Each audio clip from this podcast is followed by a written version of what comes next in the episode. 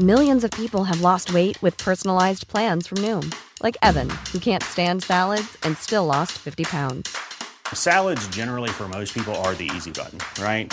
For me, that wasn't an option. I never really was a salad guy. That's just not who I am. But Noom worked for me. Get your personalized plan today at Noom.com. Real Noom user compensated to provide their story. In four weeks, the typical Noom user can expect to lose one to two pounds per week. Individual results may vary. Hey, I'm Ryan Reynolds. At Mint Mobile, we like to do the opposite of what Big Wireless does. They charge you a lot, we charge you a little. So naturally, when they announced they'd be raising their prices due to inflation, we decided to deflate our prices due to not hating you. That's right. We're cutting the price of Mint Unlimited from $30 a month to just $15 a month. Give it a try at mintmobile.com slash switch. $45 upfront for three months plus taxes and fees. Promo for new customers for limited time. Unlimited more than 40 gigabytes per month. Slows. Full terms at mintmobile.com. Hey, it's Paige DeSorbo from Giggly Squad. High quality fashion without the price tag. Say hello to Quince. I'm snagging high-end essentials like cozy cashmere sweaters, sleek leather jackets, fine jewelry, and so much more. With Quince being 50 to 80% less than similar brands. And they partner with factories that prioritize safe, ethical, and responsible manufacturing. I love that. Luxury quality within reach. Go to quince.com slash style to get free shipping and 365 day returns on your next order. Quince.com slash style. This is Paige, the co-host of Giggly Squad, and I want to tell you about a company that I've been loving, Olive and June. Olive and June gives you everything that you need for a salon quality manicure in one box. And if you break it down, it really comes out to $2 a manicure, which is absolutely insane. It's also so easy to get salon worthy nails at home with Olive and June. The difference between how your nails used to look when you did them yourself and now with the Manny system is a complete game changer. The best thing about Olive and June too is it's a quick dry. Dries in about one minute, lasts for five days, and full coverage in up to one to two coats. Visit oliveandjune.com slash perfectmani20 for 20% off your first system. That's oliveandjune.com slash perfectmani20 for 20% off your first system.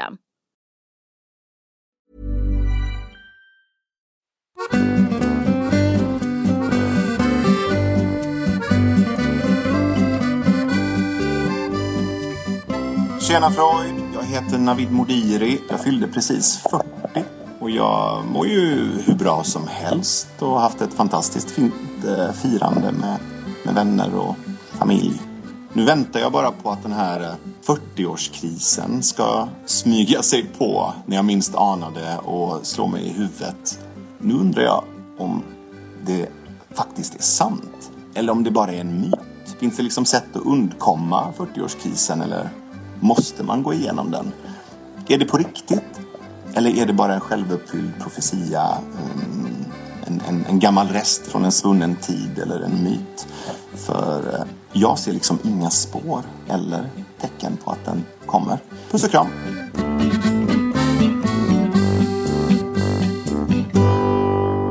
Gud vad svårt. Låt mig tänka på det. Vi börjar med 40-årskrisen. Det är ju en... eh, Det är ju ett vedertaget uttryck. Så här, Jaha, du fyller 40 och har haft en 40-årskris då. 30-årskrisen finns ju också, men det känns som att så här, hörru, kom inte dragandes med en 30-årskris, du är fortfarande så här ung tupp typ. Så att, jag tycker inte att man blir tagen på allvar när man har en 20 eller 30-årskris. Men 40-årskrisen, då börjar folk förstå så här, ja, kanske har levt hälften av livet typ. Ja, man är fortfarande, känner sig lite ung och på, men känner att så här, okej, eh, tinningarnas eh, charm, typ det börjar liksom bli lite tunnare. Alltså, man börjar komma in i lite mer ålderskrämpor. Jag tänker att det i alla fall blir väldigt uppenbart att man eh, är mitt i livet. Jag tycker också att det är någonting, och det tror jag de flesta som har barn erfar, för jag känner inte igen det här hos mina vänner som har, som har varit barnlösa vid den åldern. För dem är det mer en sån jävla stress över att kroppen inte, alltså för kvinnor framförallt, att så här, att nu är det liksom sista fucking chansen. Men de som har barn, där är det så här, gud vad hände? Åren mellan 30 och 40. Man har liksom Minns inte hunnit, något. man minns knappt något, man minns knappt vad man liksom har gjort, sagt och, och, och hur man ser ut längre. Man liksom bara så här, har varit typ nästan en utomkroppslig upplevelse och sen så vid 40 så barnen är lite större liksom. Och så börjar man landa i så här, "Jaha, vad det här blev. Mer vemod än kris. Ja, jag tycker någon, någon typ av vemod och psykoterapeuten och psykiatrikern Johan Kullberg som numera är död, han, har ju då kallat 40-årskrisen för den kränkande realiteten eh, för att beskriva vad som händer i huvudet på den nyblivna 40-åringen. Och han hänvisar då till kontrasten mellan 20-årsåldern 30-årsåldern respektive 40-årsåldern. Alltså nu ku- kulminerar den psykologiska möjligheterna i att få klarhet i vad som förverkligats i livet och vad som inte har gjort det. Och så är det väl verkligen att har man inte så att säga lyckats förverkliga drömmar så blir det väldigt uppenbart om man är 40 och så kanske man dessutom blir varse att så här It's too late man. Jag kan inte bli rockstjärna nu. Jag kan inte bli balettdansös som man drömde om att dansa. Eller jag kan inte bli liksom, alltså du fattar. Det är därför alla 40 plus snubbar vill säga, sjunga på sin egen födelsedagsfest med sitt rockband. Ja. Man så här, ja. Okej, shh. Någonting som jag blev varse om och som Klara sa till mig också. Jag fyller 50 och jag har varit på massa 50-årsfester och eh, hört så himla många fina tal.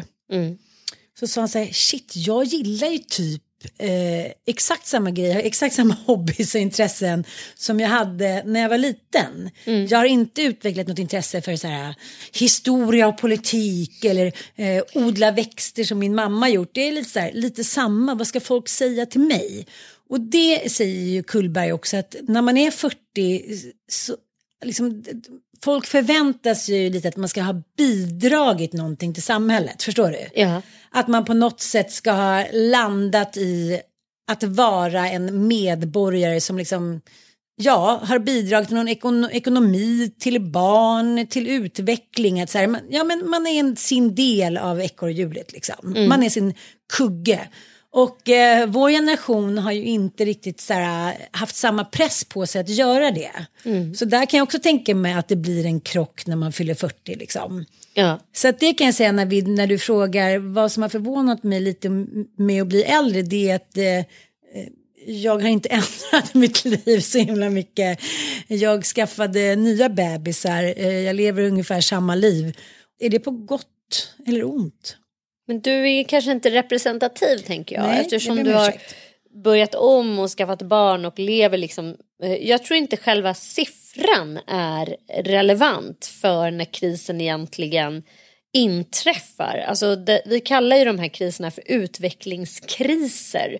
Och det var ju ett gäng psykologer som ägnade sig åt alltså utvecklingspsykologi. Att man tänker sig att människan är föränderlig. Eh, Under hela sitt liv så kommer vi liksom eh, tillförskanska oss eh, olika erfarenheter och skills eh, i takt med vårt åldrande, vilket är jävligt vackert egentligen. Och Eriksson var ju, Erik Eriksson var ju en av de psykologerna som verkligen skapade liksom ett system för det här, eller en teori för utvecklingskrisernas då placering. När inträffar de?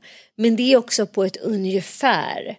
Och jag tänker att jag som är 45 då, jag har också förskjutit min 40-årskris eftersom jag fick Fox när jag var 39. Det var liksom så här, äh, för att jag vet att precis innan han föddes så var jag i det där landskapet när jag var så här, ha, is this it? Eh, Vad ska jag göra nu då? Skaffa en så här, bebis. Ja, skaffa en bebis eller typ. Men det var liksom, och sen, sen inträffade ju mitt, mitt liksom 40-årsblivande samtidigt som mamma dog. Och alltså anförskaffandet av Baby Fox var ju i, alltså, helt och hållet en krishanteringsplan. Alltså att jag ville ju ha den här bebisen så mycket efter att mamma dog. Jag tänkte så här, det är det enda som kan göra mig lycklig på något sätt. Och det var det. Så att liksom det hjälpte jättemycket. Men eh, Johan Kullberg säger ju också så här att vad är eh, en kris egentligen? Och, och han ger följande definition i sin klassiska bok Kris och utveckling. Att man har råkat in i en livssituation, i en sån livssituation att ens tidigare erfarenheter och inlärda reaktionssätt inte är tillräckliga för att man ska förstå och psykiskt bemästra den aktuella situationen. Och det tycker jag är, också så jävla hoppfullt att så här, rätt vad det är så är man typ på en ny Super Mario Bros bana i livet och man bara hur ska jag klå den här bossen? Jag kan inte. Jag, jag vet inte vad jag ska ta vägen. Hur, hur ska jag liksom göra det här? Och eh, som människor har gjort i alla tider då, eh, vi är flockdjur, det är att man tar rygg på någon som har gått igenom det. Man har ju vänner kring sig som, eh, och framförallt kanske då lite äldre vänner som man ser så här, shit de har ju passerat den här Mm. ålderskrisen och kommit upp på andra sidan och verkar ju må skitbra rent ut sagt. Och sen är det ju också så här när det gäller utvecklingskriser, det är absolut inte alla som krisar. Utan man kan liksom bara glida igenom de här perioderna av stor förändring. Och det är väl så här, att föda barn är en svinstor förändring. Det inträffar oftast i 30-årsåldern nu för tiden. Liksom. Förr i tiden var det ju det kring 20-årsåldern. Eh, och sen att liksom bli färdigutbildad, det är också en form av eh, kris. Liksom att nu ska du ut i arbetslivet och börja visa dina talanger och kunna liksom, ja, du, du blir bedömd hela tiden mm. utefter dina färdigheter. Och, sen så förstås när barnen flyttar hemifrån. Och det är där du och jag står inför nu. Alltså, och vi har ju långt kvar till dess. Det var väl den klassiska 50-årskrisen förut. Jag tänker på liksom när min mamma var 50. Jag minns ju hennes 50-årsdag. Och du är 50. Jag kan liksom bara inte tro att det är sant att ni är Nej. lika gamla då. Nej, För att då hade hon ju tre vuxna barn. Ja. Hon var ganska sliten i kroppen. Hon fick hjärtinfarkt när hon var 50. Hon fick reda på att hon hade KOL när hon var 50. Alltså hon eh, var ju så trött i kroppen liksom. Så det har ju hänt någonting med, med vår generation. Att bara 20 år senare så bara folk röker inte överhuvudtaget. Vi tränar liksom i mycket högre utsträckning. Vi Äter bättre. äter mycket bättre. Du har fått diagnos på ADHD. Hon hade inte fått sin bipolärdiagnos då ens en gång. Och var ju ändå väldigt liksom påverkad av sin bipolära diagnos. Ja men det är sån skillnad och det, Mm. det, där ska vi nog vara jävligt lyckligt lottade. Att jag tror inte vi kommer lida lika mycket av de här ålderskriserna. Men Och- äh, vi måste i alla fall svara Ja, på hans vad har fråga blivit då. härligare eller bättre? Nej, vad ja, vad har nej. förändrats? Nej, han, eh, första frågan är så här, är det myt eller fakta att det finns 40-årskriser? Mm. Och eh, då säger psykologen att det är en myt för att en, en eh, kris eller liksom ålderskris kan, eh, ja, det- kan liksom ske när som helst beroende Ja, på vad det har som inte med händer. siffran att göra. Nej, precis, utan det, det, är så här, det är mer en myt. Det, Mm. det kanske passar in och har någonting att skylla på också tänker jag. Men eh, så tänker jag på eh, Simon Kyaga. Ja. Eh, han är, Han är ju... också psykiatriker och Precis. forskat mycket om bipolär sjukdom och så. och kreativitet och, och eh, allt möjligt. Han, han pratar ju väldigt mycket om, eh, det är också en myt, att man föds med glaset halvtomt eller halvfullt. Mm. Det har jag alltid trott. Men enligt honom så är det inte alls så. Det är inte medfött. Nej. Så jag tänker så här att om man, ska, om man får en 40-årskris, eh, om man inte är som du då eh, Navid, att du är så här, älskar att bli äldre och är supertacksam, har gjort ditt, your work.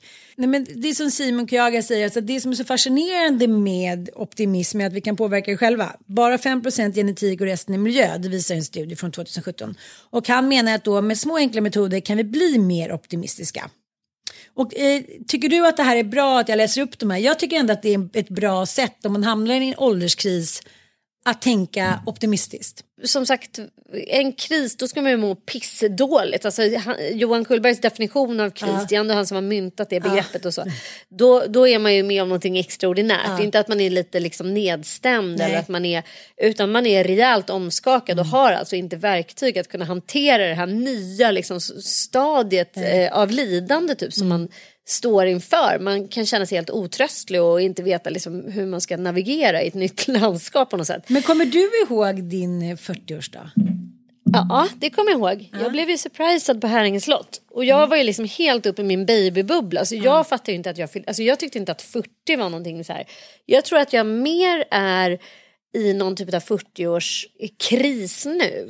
Och det har ju, tror jag, för kvinnor en helt annan... Det här tycker jag skulle vara spännande. Alltså jag tycker det är helt bisarrt att man klumpar ihop kvin- alltså biologiska kvinnor respektive biologiska män i samma liksom, utvecklingsfaser. För jag tror faktiskt att det skiljer sig ganska mycket. För oss kvinnor så handlar det ju väldigt mycket om att kliva in i liksom, menopaus, i klimakteriet. Och att så här, face the fact, du kommer inte kunna få några barn mer. Det är liksom helt jävla avgrundsdjupt bisarrt att ens tänka det. När man har varit en en liksom reproducerande person från att man var egentligen 14-15 år så ska man nu träda in i ganska många år av livet där man inte kan Mm. reproducera sig. Det, det är någonting som män inte kan förstå tror jag riktigt. Göran Skytte sa ju 2005, då skrev han den första artikeln om så här, män som hamnar i klimakteriet. Ja. Det har ju liksom pratats om fram och tillbaka och det gjort studier på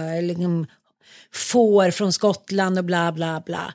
Men, men det här är också en myt. Det är Mm. klart att från 25-årsåldern så sänks ju männens testosteron Mm. liksom successivt. Men det går inte att jämföra med det vi kvinnor går igenom. Så det kan Mm. vi också säga det är en myt. Så att det är som du säger, det är två olika, liksom, eh, det är verkligen två olika sätt att gå in i en ny ålder. Mm. Männen kan ju bara gasa. Jag träffade en, en snubbe där han var så här, ja det råkade bli eh, två till ungar här på ålderns höst. Det kan man inte tro. Jag var så här, nej det borde du inte ha gjort. Alltså, så här, han var kanske 75 liksom. Ja, men det blev, gjorde ju honom viril. Medan vi säger, we're used i liksom Bibelns tanke med reproduktion. Eller vadå Bibelns? Det har väl varit liksom tanke. Det är väl fortfarande tanken att så här, föd din misslyckade hona typ. Eller så har du liksom inget marknadsvärde. Jag, som du säger, det är en väldigt stor skillnad. Men jag kommer ihåg min 40-årsdag. Jag var ute och, och jobbade och hade med mig hela familjen. Och jag kände mig så himla lycklig. Jag kände mig så snygg och ung och jag hade mina barn. Jag var liksom klar. Jag tyckte att jag var ganska lycklig med mitt ex då hit och dit. Men det där ändrades ju väldigt, väldigt fort. Men tror du att er separation kan skyllas på, för det är en, det är en typisk liksom bieffekt av ålderskriser, så är det ju separationer. Att man liksom, så här, gud här har jag tr- trav, travat på i det där ekorrhjulet, jag står inte ut längre, jag måste göra någonting annat liksom och så hänger den andra parten inte riktigt med. Kanske för att han eller hon är i en annan ålder, vilket är vanligt liksom. Eller att man, den andra inte alls liksom har, har gått in i det skedet och bara känner sig skrämd av den här förändringslustan eller ivern. Så. Och att av det skälet såklart kan leda till separation. Och jag tänker också så här, när barnen är stora, man bara, nu har vi gjort det här projektet, vi har liksom lyckats eh, föda nära och eh, få de här barnen att typ överleva och snart ska de, så här, vad ska vi med varandra till? Men undermedvetet så ville jag ju ha fler barn. Undermedvetet innan Så situationstecken. när, när han bestämde sig för att knipsa, du bara bye bye. Avelshingsten ut, Avelsings önskas, sökes. ut ur mitt stall, knipsan. Vi går vidare i alla fall. Eh, men om man nu hamnar i 40-årskris, eh, vilket är en myt, men vi ska ändå försöka ge lite tips om ålderskriser då. ja. Men, men ett sätt är också så här, försök att, att tänka på de sakerna som du faktiskt har åstadkommit i ditt liv och vara stolt över dem. Det finns alltid massa guldkorn att vaska fram. Du kanske har förträngt dem eller glömt dem. Fråga dina föräldrar, dina kompisar, vad, vad tycker du är bra med mig? Det där kan man, det är ganska intressant. Vet du vilken härlig... eh, Jag minns när, du, eh, när jag gjorde anhörigvecka och jag satt och bläddrade fram eh, de gamla papperna och anteckningarna som jag hade där. Och där fick ju då var och en av oss som var med på den här anhörigveckan, vi fick då utsättas för någon form av lovebombing. Där alla i gruppen skulle skriva liksom, på ett papper eh, vad de tyckte om mig. Jaha. Du vet tre saker om mig. Positiva saker. Jag satt och läste den där listan och bara eh, började gråta en liten skvätt. För att bara gud vad sällan man får höra sånt här. Alltså hur bra man är. Fantastisk, klok, intelligent, rolig. Så här. Och det tror jag också skulle verkligen kunna vara ett tips. Att man faktiskt låter, när man känner sig lite låg, alltså be om en sån sak. Lovebomba mig för fan. Lovebomben och det, generellt lovebomba varandra. Mm. För att så här, har man någon kring sig som mår dåligt. Det funkar att Mm. lovebomba och säga hur bra någon är, hur duktig någon är som klarar det här eller vad det fan det nu än månde vara. Inklusive ens barn, men där är man väl kanske redan en lovebombare liksom, eh, per automatik. Men, men och vänner kring- med liksom människor som ändå äh, strösslar med positiv energi. För säga vad man vill, även om man tror att man liksom kan stå emot. Negativ energi vinner alltid över positiv energi. Det går liksom inte att vinna mot Nej. någon som är supernegativ. Hur mycket man än säger, men det är jättefint väder, allt är jättekul. Bara, nu är det inte... Och nu återkommer vi till Simon Kjagas tips då om hur vi kan se eh, eh, vårt eh, glas mer eh, halvfullt än halvtomt. Och det tror jag så här, det hjälper ju i vilka kriser som helst. Fyra snabba från Simpan. Tänk positiva tankar om dig själv. Första steget är att önska sig själv lycka till exempel. Jag önskar att jag blir frisk, får en rolig semester, har roliga vänner, bla bla bla. Affirmera så här. Affirmationer. Ja precis, hur ska det här närmsta året bli liksom? Det är alltid bra. Tänk positiva tankar om någon som du tycker om. Andra steget, visualisera en person du gillar, är någon man tycker om brukar bilden bara ge positiva känslor. Önska sedan den gott. Tänk positiva tankar om en neutral person. Sen ska du tänka på någon du inte känner. Det handlar om en person som, vet, som du vet vem det är men som du inte har någon relation till. Till exempel den där trevliga tjejen på ditt Coop. Önska sen den personen gott. Härligt. Ja. Tänk Flummigt för att komma från Ja. en psykiatriker. Det gillar man ändå. Fyra. Tänk positiva tankar om någon som du inte tycker om. Oh. Det här är svåraste steget. Snäll, tänk snälla tankar och önska en person lycka som du inte gillar. Men vad det här med optimism att göra kanske du undrar. Då säger Simon Kyaga. Tanken är att man gradvis ökar sin förmåga att tänka positiva tankar. Och de här studierna visar att om man tänker mer positivt om andra får man också lättare att tänka positivt om sig själv. Och voilà, du har blivit mer optimistisk. Så att om du känner att du är inne i en kris, testa lite olika metoder eh, och sen så enligt Simon så ska du bara gå av bara farten och tycka att både du och ditt liv är toppen. As simple as that. Jag tycker också så här, läs litteratur från riktigt smarta, härliga, sköna människor. Mm. Ja, men ett annat tips som jag skulle vilja ge som jag tycker alltid har funkat. och Det var, det var en sån här nyckel i mitt liv som jag hittade när jag var någonstans i 30-årsåldern. Jag tror det var mamma som sa det så här. Men gud, välj en förebild som är lik dig. Välj någon, inte liksom någon som ser totalt annorlunda ut. Någon så här pinsmal tjej som är liksom, kommer från Brasilien. Det är urdumt. stringtrosa. Med stringtrosa. Nej, men det, det, är liksom, det ligger någonting i det att så här, väljer man eh, en förebild som är liksom, så, här, he, så jävla långt bort ifrån en själv. Jag har ju, brukar göra såna här totala flödesutbyten i mina sociala medier. Att jag bara börjar följa nya människor. Och jag har börjat följa en massa människor som är äldre. Och som är så här, har jättesnygg stil eller som är konstnärer eller liksom lever så här drömliv fast de är äldre. Då är det ju betydligt eh, härligare liksom att tänka på sin ålderdom. Faktiskt. Det är ett bra tips också. Att liksom börja eh, inspireras av så att säga äldre människor som verkar lyckliga och mår, mår jättebra. Supertips tycker jag. Mm, tycker jag. Vi hoppas att vi har kunnat eh, hjälpa dig. Din fråga om det här är en myt eller fakta eh, så är det enkla svaret att det är en myt. Sen eh, ja, utvecklade vi det här lite. Och en annan sak tycker jag som avslut, det tänker jag så här. Nu är jag 40 eller nu är jag ditten och datten. Hur vill jag att mitt liv ska se ut? Då kan du skriva upp liksom en lista och då kanske det blir ganska tydligt att du är ganska nöjd med ditt liv. Du kanske inte vill förändra dig så himla mycket och vill du det, ja då kanske det är ett tecken på varför du är i kris. Mm. Small steps. Puss och kram. Puss och kram.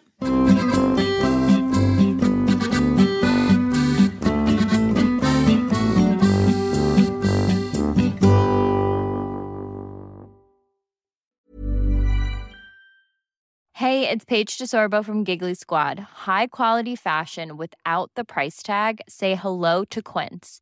I'm snagging high-end essentials like cozy cashmere sweaters, sleek leather jackets, fine jewelry, and so much more. With Quince being 50 to 80% less than similar brands. And they partner with factories that prioritize safe, ethical, and responsible manufacturing. I love that. Luxury quality within reach. Go to quince.com slash style to get free shipping and 365 day returns on your next order. Quince.com slash style. Hi, I'm Daniel, founder of Pretty Litter. Did you know cats tend to hide symptoms of sickness and pain? I learned this the hard way after losing my cat, Gingy. So I created Pretty Litter, a health monitoring litter that helps detect early signs of illness by changing colors, saving you money and potentially your cat's life. Pretty Litter is veterinarian developed, and it's the easiest way to keep tabs on your fur baby's health right at home. Go to prettylitter.com and use code ACAST for 20% off your first order and a free cat toy. Terms and conditions apply. See site for details.